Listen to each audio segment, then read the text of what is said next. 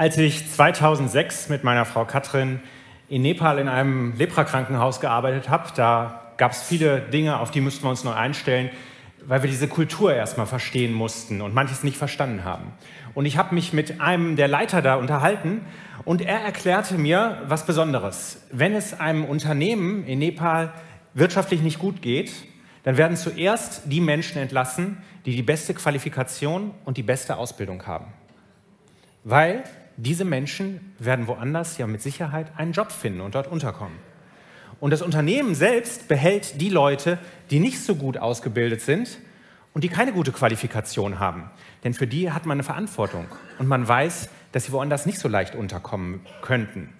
Ich habe das damals gehört und ich habe gedacht, so kann man kein erfolgreiches Unternehmen leiten. Als ich 2002 in diese Gemeinde gekommen bin, da ging es mir in vielerlei Hinsicht nicht gut. Ich war verletzt, es gab in meinem privaten Leben einiges, was in Unordnung war. Und ich bin angekommen, ich bin in den Gottesdienst gekommen und ich habe nach dem Gespräch, äh, nach, dem, nach dem Gottesdienst bin ich zum Pastor Martin gegangen und habe ihn um ein Gespräch gebeten. Und ich habe ihm erzählt, wo ich herkomme, habe ihm erzählt, wie es mir im Moment geht und habe ihm auch gesagt, was ich in meiner alten Gemeinde so alles gemacht habe und wo ich mitgearbeitet habe. Und Martin hat mich angeguckt und hat gesagt, du musst hier erstmal gar nichts machen. Du kannst ankommen, du kannst heil werden und wenn das passiert ist, dann kannst du irgendwann zurückgehen in deine alte Gemeinde und kannst da weitermachen. Ich habe das damals gehört und habe mich gefragt, kann man so eine erfolgreiche Gemeinde leiten? 20 Jahre später kann ich hier wirklich stehen und kann sagen, ja. Denn in Gottes Welt gelten ganz oft andere Maßstäbe als in dem, was wir im Alltag so erleben. In der Gesellschaft, in der wir leben, da geht es oft am Arbeitsplatz, in unserem Umfeld, in den Schulen unserer Kinder, im Kindergarten, geht es oft um Ellbogeneinsatz. Leiten tut da derjenige, der am lautesten ist und seine Ziele am besten durchsetzen kann. Und ein guter Leiter wird in solchen Umfeldern oft nur danach beurteilt, welche Zahlen und welche Ziele er vorweisen kann. Und wenn Martin das damals auch so gesehen hätte, dann hätte er sagen können, ja Wolfgang, du darfst hier gesund werden. Aber dann erwarten wir, dass die ganze Zeit und die ganzen Ressourcen, die wir in dich investiert haben, dass du die hier für uns einsetzt und dass du uns das zurückgibst, was wir in dich investiert haben, damit es sich für uns lohnt. Aber Leitung in der Welt Gottes funktioniert oft nach anderen Maßstäben. Und ich möchte mir heute mit euch ein paar von diesen Maßstäben anschauen, ein paar Dinge angucken, wie Gott und wie die Bibel Leiterschaft sieht. Und wir werden sehen, dass es oft ganz anders funktioniert. Denn tatsächlich im normalen Alltag ist der Maßstab für Leitung oft lediglich Wissen und Ausbildung.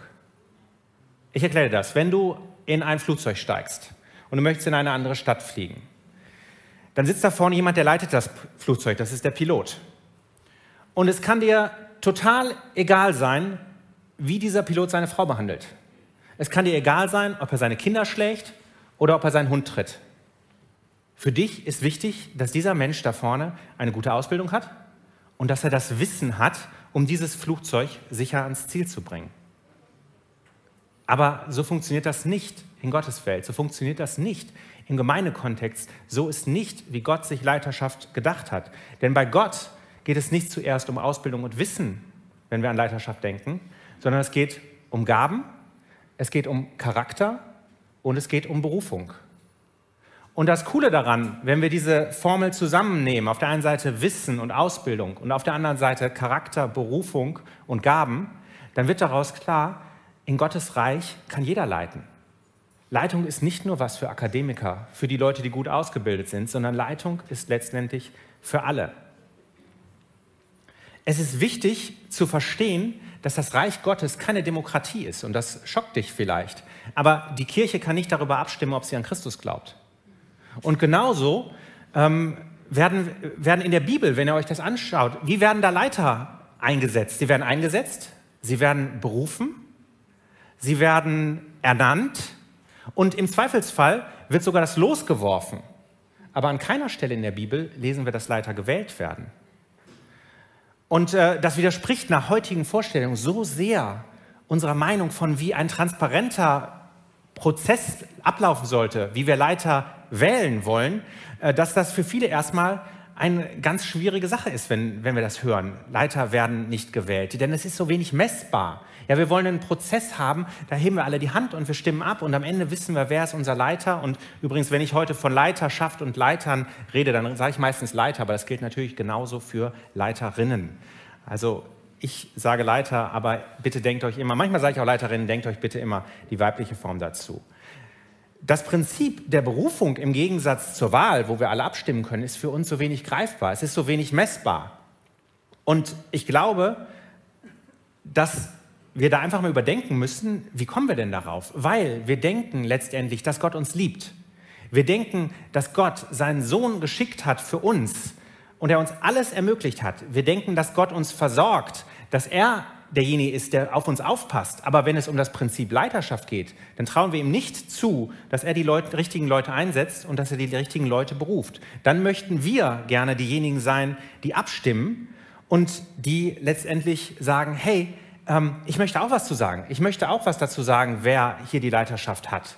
Und ich denke, wenn du dir diese Frage mal selbst stellst, Berufung oder Wahl, dann sagt das ganz viel darüber aus, wie du darüber denkst, was du in der Vergangenheit an Leiterschaft erlebt hast und wie du über Leiterschaft denkst. Hast du positive Erfahrungen mit guter Leiterschaft gemacht? Dann wirst du sicherlich kein Problem damit haben, wenn du sagst, ja, ich glaube, dass gute Leiterschaft berufen werden kann, dass sie eingesetzt werden kann. Hast du negative Erfahrungen gehabt? Dann bist du vielleicht eher derjenige, der sagt, nein, ich möchte aber gerne mitbestimmen, wer da letztendlich leitet. Als Jesus einen der ersten Leiter in der Bibel einsetzt, da benutzt er ein sehr interessantes Bild und das möchte ich mit euch durchgehen. Jesus trifft nach seiner Auferstehung seine Jünger an dem See, an dem sie so oft zusammen waren. Und Jesus geht zu Petrus, einem dieser zwölf Jünger, und er gibt ihm die Berufung, einer der ersten Leiter zu sein. Jesus sagt Petrus an dieser Stelle, dass er sich um seine Gemeinde kümmern soll, die gerade neu entsteht. Und er tut das mit folgenden Worten. Weide meine Schafe. Könnt ihr im Johannesevangelium nachlesen. Drei kurze Worte, aber aus diesen drei Worten können wir eine ganze Menge über das Thema Leiterschaft lernen. Und zwar indem wir sie einfach mal der Reihe nach durchgehen. Da ist zuerst, zuerst das Wort Weide. Jesus sagt zu Petrus, als Leiter hast du einen Auftrag der Versorgung. Du bist für das Futter deiner Gruppe zuständig. Du bist derjenige, die für sie sorgen sollen, für die, die dir anvertraut sind. Und da steht nicht, herrsche über meine Schafe. Da steht nicht, befiehl meinen Schafen oder treib sie an. Das wird ja sogar dazu passen zu dem Bild. Nein, an dieser Stelle steht Weide. Ein guter Leiter ist als erstes dazu berufen, um die Versorgung derjenigen sich zu kümmern, die ihm anvertraut sind. Sorge dafür, dass sie gut versorgt sind. Und dann kommt das zweite Wort. Und das ist interessant, das überlesen wir vielleicht auch, aber da steht meine. Jesus klärt ganz klar die Besitzverhältnisse für Leiter. Es sind nicht deine Schafe, Petrus. Es ist nicht deine Gemeinde. Wenn du Pastor bist, es ist nicht deine Gemeinde. Wenn du eine kleine Gruppe leitest, es ist nicht deine Gruppe, es ist nicht dein Hauskreis, sondern Jesus ist der Besitzer. Wenn ich etwas leiten darf, dann ist es mir anvertraut. Und ich werde es nicht ewig leiten. Das ist ein gut, gut zu wissen, dass es nicht meins ist. Wenn ich es bekomme, ist es nicht meins. Wenn ich es irgendwann wieder abgeben muss, dann ist es auch nicht meins. Ja, ich bin als Leiter eingesetzt und ich soll an dieser Stelle mein wirklich mein Bestes geben. Aber ich trage nicht die ultimative Verantwortung dafür. Ich trage nicht die ultimative Verantwortung dafür, was daraus wird. Es ist Gottes Besitz. Und ich darf es für eine Zeit verwalten. Und dann das dritte Wort. Schafe. Das ist Gottes Bild, das immer wieder auftaucht, wenn es um die Gemeinde geht. Du bist ein Schaf. Ich bin ein Schaf. Ähm, und bevor es Wikipedia gab, ähm, wenn man was über Tiere wissen wollte, hat man früher gerne in Brems Tierleben nachgeschaut. Kennt das noch jemand? Ja, Brems Tierleben. Ich bin, äh, doch, das stand noch bei uns im Schrank. Und da habe ich mal nachgeschaut, was steht denn in Brems Tierleben über Schafe? Das Schaf ist ein sanftmütiges, ruhiges, geduldiges, einfältiges Geschöpf. Es bekundet geistige Beschränktheit, wie sie bei keinem anderen Haustier vorkommt. Das Schaf weiß sich deshalb alleine nicht zu helfen. Das ist Jesu Bild, das er einem seiner ersten Leiter mitgibt. Das ist Jesu Bild von Gemeinde. Es gibt auch noch andere schöne Bilder, wir haben darüber auch immer wieder schon gehört, aber an dieser Stelle ist das das Bild. Du bist ein Schaf, sagt die Bibel an dieser Stelle. Und Jesus hätte doch so viel andere, nettere Bilder verwenden können. Ja? Er hätte zum Beispiel ähm, sagen können, ähm, dass wir alle irgendwie Adler sind oder sonst irgendwas oder weiß ich nicht, was, welches Tier er gerne möchte. Aber Jesus wählt den Vergleich Gemeinde, Schaf und Leiter als Hirten. Und er selbst sagt an einer anderen Stelle auch von sich selbst, dass er der gute Hirte ist. Warum? Eine Gemeinde ohne Leitung. Eine Gemeinde ohne Leiter und Leiterinnen geht zugrunde, weil die Schafe einfach nicht in der Lage sind, weil sie zu dumm sind, zu blöd an manchen Stellen, das richtige Futter zu finden, weil sie sich nicht versorgen können, weil sie sich nicht selbst helfen können.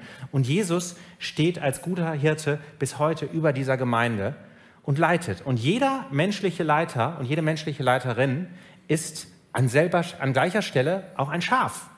Ja, du kannst nicht sagen, ich bin der Leiter und deshalb bin ich kein Schaf mehr, sondern du bist immer noch auch ein Schaf als Leiter und bist deinem guten Hirten Rechenschaft schuldig. Und ich finde, das ist ein wunderbares Bild. Mäh?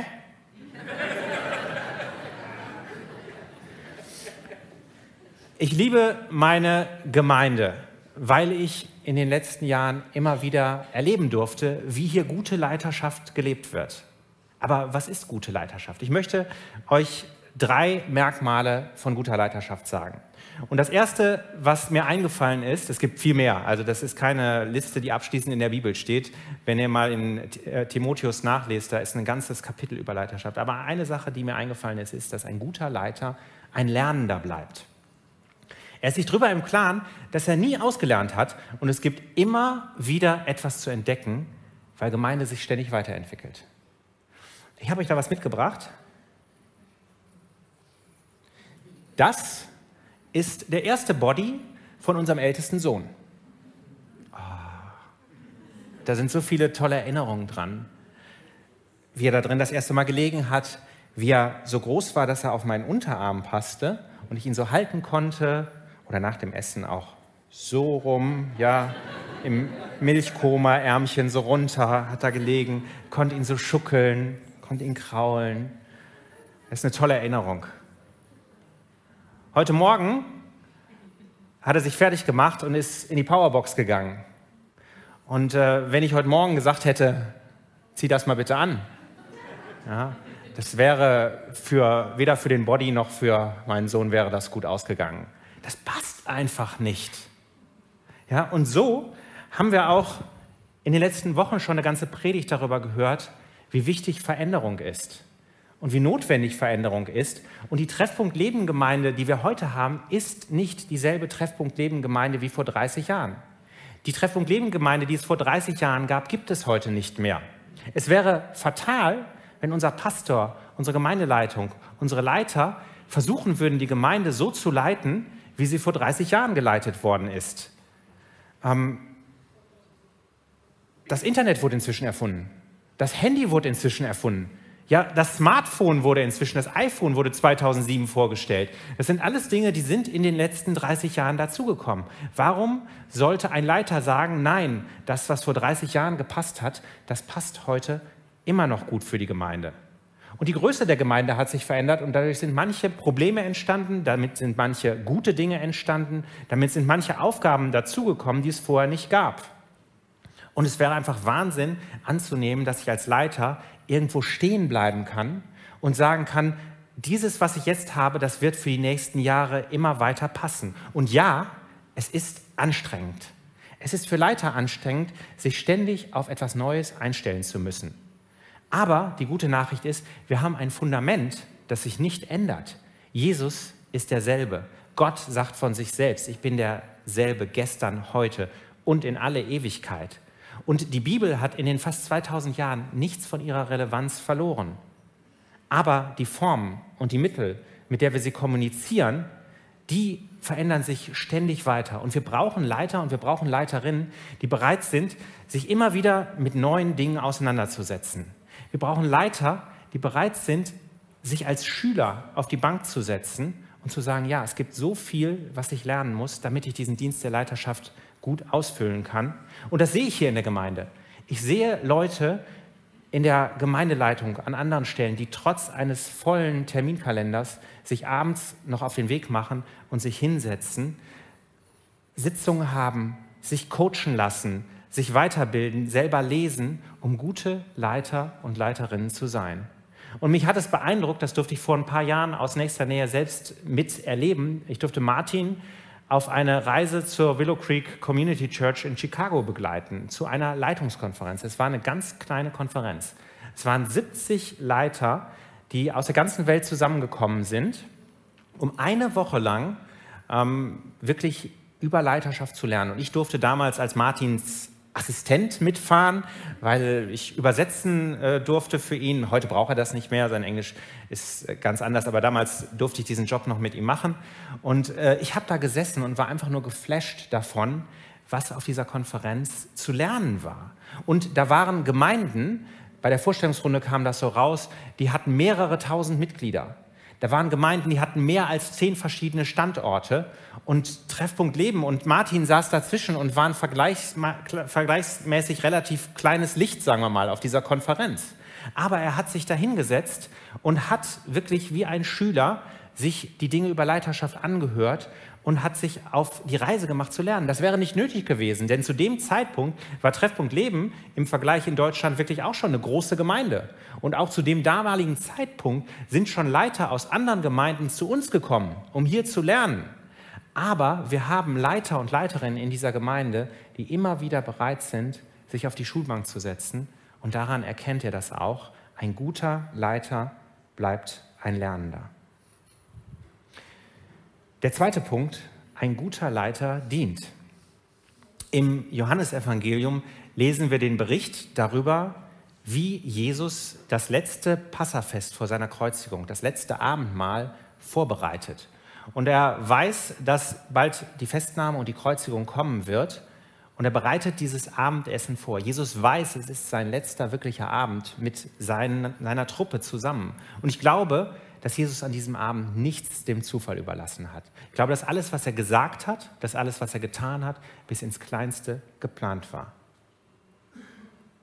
Was gibt er seinen Jüngern als allerletztes bei diesem Abend mal mit? Ich lese es euch aus der Bibel vor. Unter den Jüngern kam es zu einem Streit darüber, wer von ihnen wohl der Wichtigste sei. Jesus sagte zu ihnen, in dieser Welt beherrschen die Könige und Großen ihre Untertanen und werden doch als Wohltäter bezeichnet. Unter euch aber soll der Größte den niedrigsten Platz einnehmen und der Leiter soll wie ein Diener sein. Normalerweise sitzt der Leiter am Tisch und wird von seinen Dienern bedient. Hier ist es anders. Hier bin ich euer Diener. Das ist schon krass. Die Jünger feiern mit Jesus das Passamal und Jesus hat ihnen vorher schon mehrfach zu verstehen gegeben, ähm, dass, dass er bald gehen wird. Und was machen die Jünger? Sie fangen an zu streiten. Hey, wer ist der Wichtigste hier? Wer ist der Leiter? Vielleicht haben sogar einige mitgekriegt. Ja, Jesus hat gesagt, er geht bald weg. Und äh, wer, wer ist derjenige? Wer ist derjenige, der leiten soll? Das ist ein heiliger Moment und sie streiten darüber. Was macht Jesus? Mir fallen ganz viele verschiedene Möglichkeiten ein, wie ich vielleicht reagiert hätte, wenn ich da anstelle des Sohns Gottes gewesen wäre. Hey, da sind diese zwölf, in die habe ich gerade drei Jahre meines Lebens investiert. Ich war mit ihnen unterwegs und sie fangen an, sich über so eine Sache zu streiten. Vielleicht hätte ich, gesagt, hört mal zu, ich bin Gott, ich bin der Schöpfer des Universums. Und wenn ihr mal wirklich drüber reden wollt, wer hier der Wichtigste ist, das bin ich. Und dann kommt ganz lange nichts. Und danach kommt noch mal ganz lange nichts. Und dann können wir uns vielleicht unterhalten, ob es einer von euch zwölf überhaupt auf diese Liste schafft mit den wichtigen Leuten. Oder er hätte sagen können, hey, Jünger, ihr müsst alle noch mal nachsitzen in der Jüngerschaftsschule. Ihr habt doch die letzten drei Jahre von mir so oft gehört, wie es in der Welt Gottes zugeht. Petrus, Jakobus, Johannes, setzen, sechs, nachsitzen.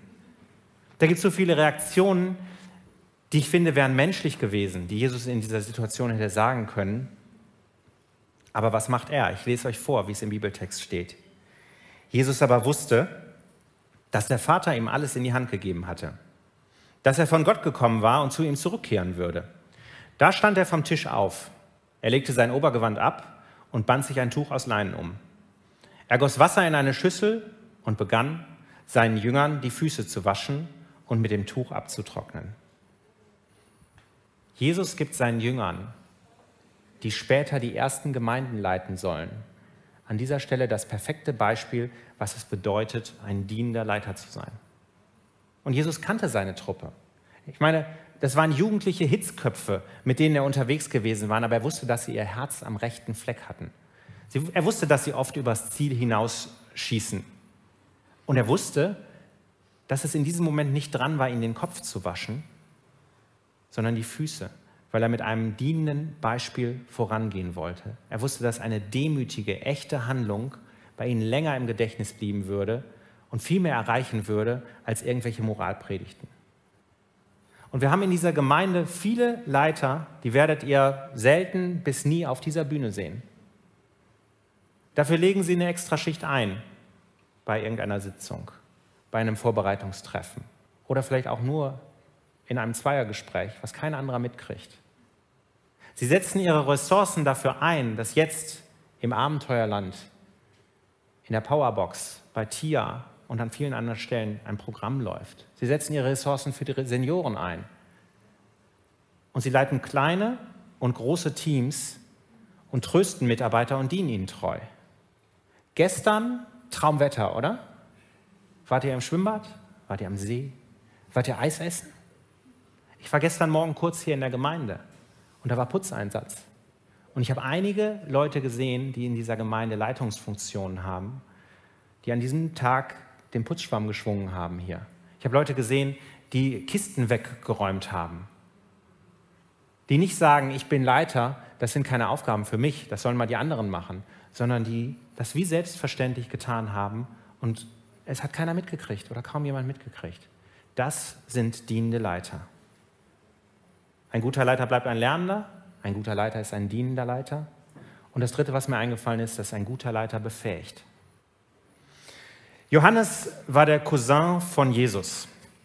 Und ähm, er war auch eine Zeit lang mit Jüngern unterwegs. Er war sehr populär.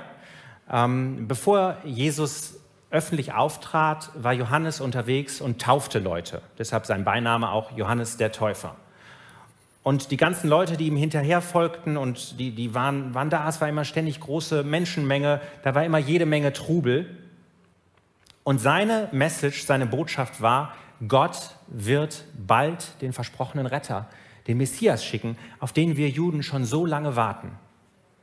Und dann kam Jesus, der Retter, der versprochene Messias. Und die Menschen, die vorher noch bei Johannes und seinen Jüngern waren, wanderten nach und nach an, ab und fingen an, Jesus hinterherzulaufen. Und die Jünger von Johannes sahen das und gingen zu ihm und sagten, Rabbi, was ist denn da los? Guck mal, die waren doch eben noch alle bei uns. Hier war die Party, hier waren die Würstchenbuden. Und es wird immer leerer. Und die fangen alle an, Jesus hinterherzulaufen. Macht dir das denn irgendwie gar keine Sorgen? Stört dich das nicht? Was sagt Johannes dazu? Christus soll immer wichtiger werden und ich will immer mehr in den Hintergrund treten. Luther übersetzt das so, er, Jesus, muss wachsen, ich aber abnehmen. Ein guter Leiter hat keine Angst davor, dass er von irgendjemand anderes überflügelt wird. Ein guter Leiter hat keine Angst davor, dass andere besser dastehen als er.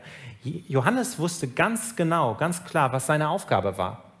Er wusste den Ort und er wusste die Zeit, für die er berufen war. Und letztendlich war das ja Teil des ganzen Pakets, dass er auf Jesus hinweist und dass sein Auftrag irgendwann getan ist. Aus dieser Position heraus kann Johannes seine Aufgabe gelassen erfüllen und er kann sie auch gelassen loslassen, als sie vorbei ist. Und er kann seinen Jüngern sagen, das ist richtig, dass es jetzt zu Ende geht. Er muss sich nicht an seine Berufung klammern, weil er Angst hat, dass jemand ihn überflügeln könnte.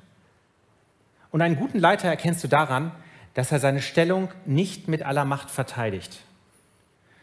Ein guter Leiter und eine gute Leiterin weiß, dass sie ein Team brauchen und sie fördern dieses Team. Sie fördern die einzelnen Leute und sie investieren in diese Leute. Und es kann gut sein, dass da irgendjemand dabei ist, der eines Tages über sie hinauswächst. Was macht ein guter Leiter? Er freut sich darüber. Er freut sich, wenn er sieht, dass andere Leute auch hochkommen. Ich durfte das selbst hier erleben in der Gemeinde. Als ich angekommen war, 2003, ist Pastor Mark auf mich zugekommen und hat gesagt, wir starten, wir starten ein großes Jugendevent, LivePoint. Willst du mit in dem Team sein, das das Ganze vorbereitet? Und ich habe damals erlebt, wie toll das ist, wenn ein Leiter Potenzial sieht, wenn er einen befähigt, wenn er sagt, hey, ich traue dir das zu. Und ich durfte da reinwachsen und ich durfte diese Riesenaufgabe, ähm, die ich mir vorher nicht zugetraut hatte, übernehmen. Einfach weil da ein guter Leiter war, der nicht gesagt hat, ich behalte das alles für mich, sondern ich befähige und ich hole mir Leute dazu. Zwei Dinge noch. Du darfst leiten. Petrus, von dem haben wir eben schon gehört, der Jünger mit der größten Klappe. Er hatte Jesus kurz vor der Kreuzigung verleugnet.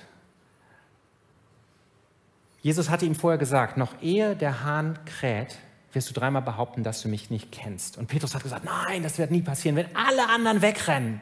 Ich werde immer treu zu dir stehen. Und dann wird Jesus gefangen genommen.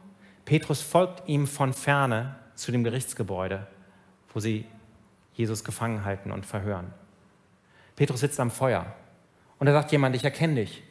Du warst doch auch mit Jesus unterwegs die letzten Jahre. Und Petrus sagt, nein, nein, äh, du irrst dich. Und das passiert noch zwei weitere Mal. Und Petrus sagt, nein, verdammt, ich kenne ihn nicht. Und der Hahn kräht und Jesus schaut sich um und der Blick von Jesus trifft Petrus und da steht in der Bibel, dass Petrus bitterlich weinte. Und dieser Petrus, den trifft Jesus dort am See. Jesus setzt Petrus als Leiter der Gemeinde ein. Der Petrus, den, der ihn verleugnet hat. Der Petrus, der immer so viel geredet hat und gar nicht alles gehalten hat. Der Petrus, der bei der Verhaftung noch so hitzig schnell nach seinem Schwert gesucht hat und einen von den Leuten das Ohr abgeschlagen hat, steht in der Bibel. Den Petrus. Genau den Petrus. Obwohl er so viel Defizite hatte. Er darf leiten. Oder gerade deshalb? Jesus legt die Leiterschaft seiner Sache in Händen von einer Truppe, die ich nicht ausgesucht hätte und du vielleicht auch nicht. Weil wir oft nach menschlichen Maßstäben berufen. Du darfst leiten, trotz all dem, was du mitbringst oder vielleicht gerade deshalb. Es gibt kein Versagen, es gibt keine Vergangenheit, keine Geschichte, die Jesus davon abhalten kann, dich als Leiter oder als Leiterin zu berufen. Und Gott liebt es, auf krummen Linien gerade zu schreiben. Er sucht keine Leiter, die perfekt sind, sondern er sucht, er sucht Leiter, die mit all ihren Fehlern zu ihm kommen. Und ich liebe meine Gemeinde, weil ich das hier sehen kann. Wir haben einen Bereich, der heißt Spurwechsel. Ein Angebot für Leute, die Orientierung suchen, nachdem eine Beziehung oder eine Ehe kaputt gegangen ist. Und da sind Leiter, die zum Teil durch diese Situation hindurchgegangen sind. Und die vielleicht an anderer Stelle von sich gesagt hätten, ich habe ich habe so viel falsch gemacht. Bei mir ist so viel schiefgelaufen in meinem Leben. Ich kann kein Leiter mehr sein. Ich kann keine Leiterin mehr sein. Aber es gibt Bereiche, wo du sagen kannst, mit dem, was du mitbringst, mit dem Zerbruch, mit den ganzen Dingen, kannst du Jesus dienen. Du darfst leiten, du darfst ein Teil davon sein. Ich kenne einige Leute in dieser Gemeinde, die tun sich schwer mit dem großen Begriff Leiterschaft. Und auf der anderen Seite sehe ich, wie sie schon leiten und wie sie schon dabei sind. Leiterschaft ist nicht das immer, was du siehst, das habe ich eben schon gesagt, sondern wir haben Leute, die leiten vielleicht ein Team von zwei Leuten, die leiten eine kleine Gruppe, die leiten einen Bereich in der Kinderarbeit. Und das Tolle ist, du darfst dich hier ausprobieren, du, du erhältst Unterstützung dabei. Wir werden das gleich in den Infos auch nochmal hören. Wir suchen Leute, die auch bereit sind, an kleinen Stellen diese Leiterschaft auszuprobieren. Wir haben über alle in der Gegend kleine Gruppen, Hauskreise, die sich treffen und die zusammenkommen, einmal in der Woche und die zusammen beten, die äh, über das reden, was wir am Sonntag in der Predigt gehört haben. Wir suchen händeringend Leute, die bereit sind, so einen Hauskreis zu leiten, einfach weil wir so viele Leute haben, die gerne in einen Hauskreis möchten. Und dafür musst du nicht Theologie studiert haben. Du musst nicht irgendeine Ausbildung haben, du bekommst sogar ein tolles Skript an die Hand und letztendlich, du musst kein perfektes Haus haben. Du musst einfach nur bereit sein zu sagen, Jesus, ich möchte das ausprobieren. Ich möchte Leiterschaft anfangen zu leben. Wir haben die Sommerpalette bald. wo die Mitarbeiter der Kinderkirche einfach mal Urlaub machen dürfen, auch. Und wir suchen in den Sommermonaten an jedem Sonntag Leute, die bereit sind, eine kleine Gruppe von Kindern anzuleiten. Auch das ist Leiterschaft, wenn du sagst, ich komme dahin und ich nehme diese Gruppe und ich mache mit ihnen was und es ist super vorbereitet. Du brauchst nicht großartig wieder was neu auszudenken. Du darfst leiten. Diese Gemeinde wird in dich investieren. Sie wird Leiterschaftstraining dir anbieten. Wir haben K5, das läuft im Moment, ein wahnsinnig tolles Programm für Leiter. Du bekommst Ermutigung, du bekommst Begleitung. Du darfst leiten. Und der zweite und letzte Punkt, du musst nicht leiten. Vielleicht geht es dir so, wie es mir vor 20 Jahren ging, als ich damals in diese Gemeinde gekommen bin. Du bist ausgebrannt, du bist verletzt. Du hast Erfahrungen gemacht mit Leitern, die keine lernenden Leiter waren, die keine dienenden Leiter waren, die keine Leiter waren, die andere bevollmächtigt haben. Du hast einfach Machtmissbrauch erlebt. Und wenn wir hier über Leiterschaft reden, dann rollen sich bei dir die Fußnägel auf. Du musst nicht leiten sondern du kannst ankommen. Bitte versteh, dass das, was du vielleicht erlebt hast, nicht Gottes Plan von Leiterschaft ist. Nutz diesen Raum hier, um anzukommen und heil zu werden. Und du musst auch nicht leiten, nur weil eine Stelle unbesetzt ist. Ähm, als ich zu Treffpunkt Leben kam, war ich überzeugt davon, dass ich ein guter Leiter bin. Und ich habe hier nach und nach herausgefunden, dass das zum Teil nur daran gelegen hat, dass ich Umfelder erlebt habe, in denen es keine guten Leitungsstrukturen gab. Und ich habe dieses Vakuum irgendwie wahrgenommen, weil das ist so in mir drin. Ich bin, will da was machen und dann bin ich in die Leiterschaft reingesprungen. In dieser Gemeinde habe ich erlebt, dass ich entspannen kann, weil eine gute Leitung da ist. Ich muss nicht überall in die Bresche springen, sondern ich durfte hier wirklich meine Gaben kennenlernen und weiterentwickeln. Ich durfte guten Leitern und Leiterinnen über die Schulter gucken und habe dabei gelernt, dass Leitung überhaupt nicht meine Hauptbegabung ist. Ich bin höchstens ein Sprinter. Ich liebe es, kurze Projekte zu leiten. Ich bin kein Marathonleiter. Aber ich muss nicht leiten, nur weil es jemand anderes tut. Ich schließe die Predigt mit einem Zitat von Dr. Henry Cloud. Und mein Gebet ist, dass du diese Art von Leiterschaft hier erlebst und dass du dich selbst von Gott zu einem Leiter machen lässt. Nehmt euch jetzt gleich eine Minute, während das hier vorne steht, Gott zu fragen, Gott, was willst du mir heute durch diese Predigt sagen? Heiliger Geist, welche Verletzung willst du heilen? Welche Berufung hast du für mich als Leiter? Gute Leiter schaffen ein Umfeld, in dem Menschen nicht verletzt und ausgelaugt werden, sondern befähigt, etwas zu werden, was sie nie für möglich gehalten haben und Dinge erreichen, die sie nie zu erreichen geglaubt hätten. Bei guten Leitern wächst nicht nur die Besucherzahl, sondern auch die Menschen.